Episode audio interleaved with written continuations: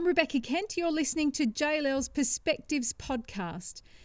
Cautious but confident is how you might describe the way investors are approaching commercial real estate as they navigate a sector hit by huge economic and social changes over the past year.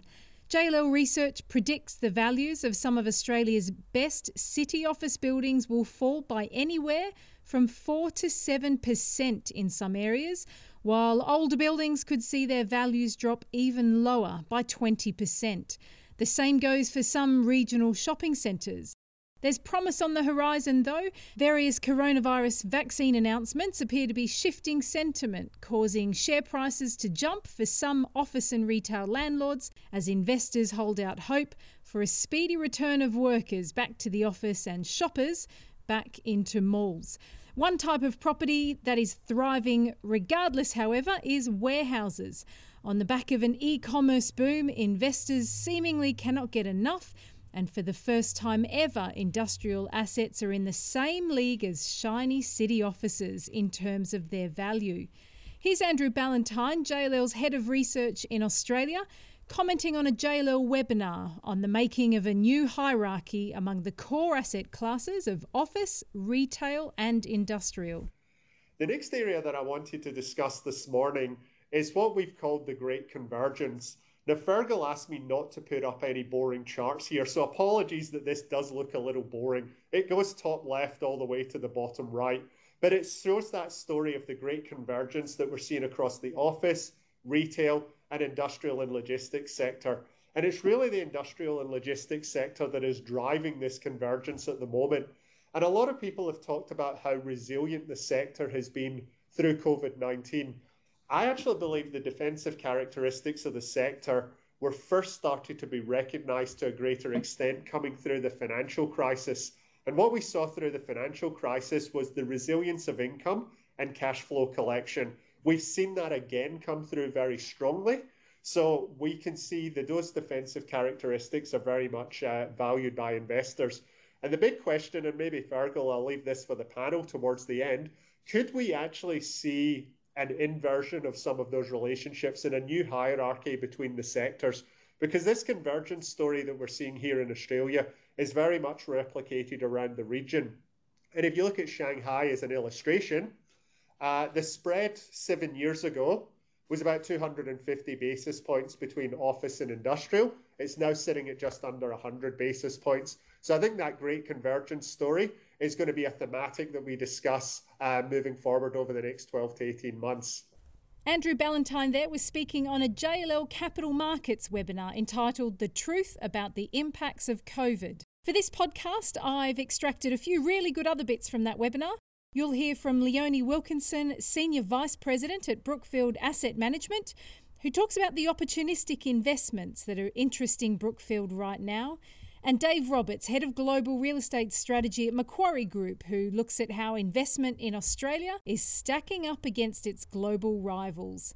You'll also hear from Fergal Harris, JLL's Head of Capital Markets in Australia, who is moderating. If you'd like to watch this webinar or if you have a question for any of the panelists, just drop us a line at jll.com.au forward slash perspectives dash podcast.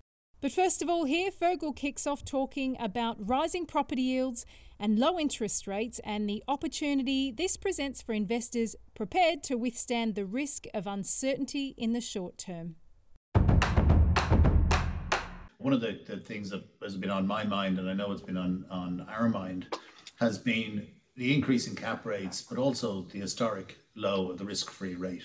But you'd have to think that given where where historically uh, cap rates trend trend towards the risk-free rate, that there would be a natural convergence in the offing over the next two to three years, notwithstanding the short-term risk. And the only, you know, from from Brookfield's perspective and your own perspective, you know, that that presents opportunity clearly. Um, not that it's a given and that's just going to buy a property and over time it just pays for itself because there's a convergence, but it, it must it must offer opportunity for the more um, or the less risk averse um, or the or the more risk savvy. Um, would, would you agree with that? The current spread in the yields on property and the yields that you can receive on bonds are very high, and that supports down pressure on cap rates in real estate. But the caveat to that is that investors do need to see high quality income coming from those real estate assets to justify that tightening in yield. So I think your point around a, a, an opportunity for a risk averse investor is there if they can do their work on the quality of income coming off that asset and be comfortable that there's a long-term lease in place with a high quality covenant, then yes, absolutely, um, strong demand from investors that are focused on that yield um, and are risk averse. Equally, on the other side of the equation, if we have a less resilient income or a shorter WALE or income in place from a tenant that maybe is subject to being in a, a more weak space post COVID, then as the income um, has more risk associated with it, they're the kind of contrarian, opportunistic um, investments that we're quite interested in um, on, our own behalf um, at Brookfield, and this is where we're starting to see some opportunities um, come in uh, come in to play now. We think they'll start to emerge six to 12 months post the trough of the downturn. So we're watching now. I think generally um, high quality assets are owned by high quality institutional investors who are rational and are thinking long term and continuing to invest into those assets. So I completely agree. Um, it's unlikely that we'll see distress in the high quality assets across all sectors of real estate in Australia.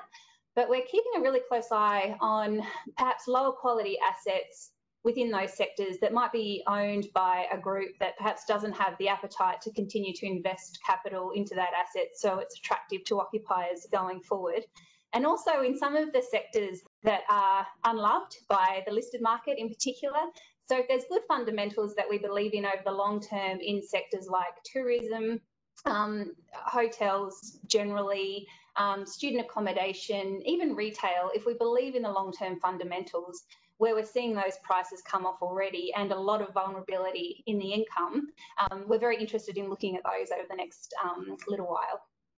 I'm sure, and actually that leads me on to another point in terms of you know the the if we go back even a short time ago where we were talking about distress would naturally follow um, uh, an, an, event like like our COVID, um, the the softening of the economy that we're in at the moment and we talk about this euphemism of dry powder. But when you think about it, the dry powder is is a combination of of government stimulus, uh, the under leverage in the in the debt in the debt markets, and and the foreign capital that pre-existed before COVID.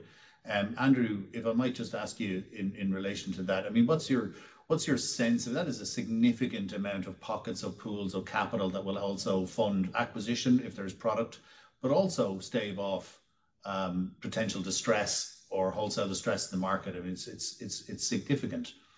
The treasurer sort of said that the budget is underpinned by a vaccine towards the end of sort of 2021. So let's use that as a sort of figure uh, coming through. Uh, if that starts to come through, the thematics that we're talking about at the moment in terms of you know wide spreads between between cap rates and and risk-free rates start to become interesting really across the board and they arguably, as Leonie said, become more interesting for those assets that have seen some distress. You know, pockets of retail, pockets of hospitality where the spreads are the spreads are significantly wider.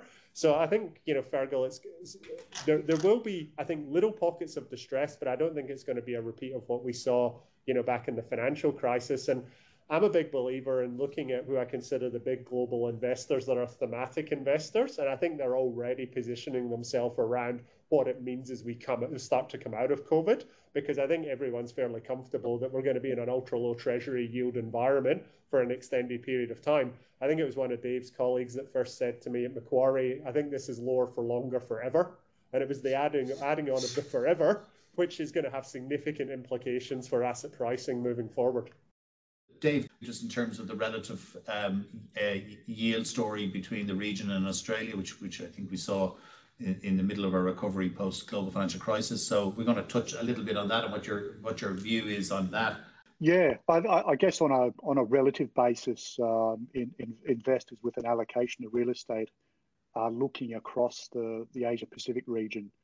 If the comparison is, um, I, I've got an allocation to core real estate across Asia Pacific, and I look at CBD, Tokyo, Central Five Ward cap rates at three percent, similar in Sing- Singapore, similar in Hong Kong, Shanghai is at 4%.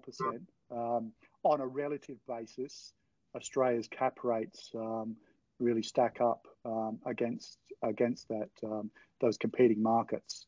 And then if you overlay the political stability, uh, the way the government has has been able to control COVID relative to other de- developed markets, I think the the long term fundamentals of of Australia's safe institutions, um, stable political outlook will continue to support capital um, flowing into the Australian market. I think the other thing that we can't um, underestimate is one, economically, Australia's um, exposure to China. Um, China's done well to to um, recover out of COVID, and is probably the only economy globally which is above uh, pre-crisis GDP levels. So that's a huge positive. It's a huge positive for Australia's commodities exports, uh, which which is supporting iron ore pricing and Australians' export sector. Um, I think the other point to make, interestingly, is if you're a global investor and you've got a core allocation to Asia Pacific, um, particularly if you're an American investor, your allocation to China going forward is going to be uh, you're going to be much more hesitant about uh, allocating to China, including Shanghai and Beijing, going forward. Um, so if you're if you're forced to place that into into into real estate uh, in the region, um, you, you then look at Japan. We know where cap rates are in Japan. So by default, um, investors continue to, to either be forced into the Australian market or continue to look to the Australian market for, for placing capital. Um, so beyond any near-term disruptions from COVID in terms of transaction volumes, I think um, longer term, medium term, we, we, I, I envisage more capital coming back to the Australian market which um, supports cap rates. And I think in a deflationary environment, I wouldn't be surprised if CBD office cap rates are, are below where they are currently or pre COVID over the next three or four years, um, given where cap rates are in the rest of the world. Um, Leonie, we're talking about international investors and, and international capital um, and, and, the, and the dry powder. Um, and the difficulties in which people are finding in coming to Australia to inspect and to invest and all that sort of stuff. Clearly, if we're not going to be travelling until the second half of next year, international capital must must surely be able to find a way or find some solution uh, to to invest in this market. Yeah, I think there's a couple of ways that they're approaching it. So the first is it benefits capital that is already experienced in this market and has the confidence to transact without necessarily being on the ground, albeit that's highly unusual for the way that we traditionally work. But if they are positioned well extensively with good trusted advisors across the market, um, then we've seen that confidence play out already. Um, I think it benefits also incumbent managers of offshore capital. So it's far easier for an investor to commit more capital with a manager that they already know and trust. Um, and I think the other really interesting element is technology stepping up to play a role in this. So we've been looking at assets ourselves that are overseas and using some really high quality virtual um, fly throughs of the assets. Um, it's absolutely not the same thing, um, but it's a way that you can supplement the work that you can do with the advisors that you have on the ground and pull it all together. And it's amazing how people will continue to evolve and figure out solutions to these things as we need to. Um, certainly makes things tougher, um, but it's been quite encouraging to see the work and the evolution of the way that people can do this kind of investing in this environment. Yeah, necessity is the mother of invention, and I'm looking forward yeah. to seeing how well held uh, and, and tightly held beliefs will get will get let go very quickly when you can't invest and you need to invest. I'd just like to thank you all very, very much indeed for taking time to join us this morning. It's been excellent. So many thanks on behalf of JLL. Thank you very much.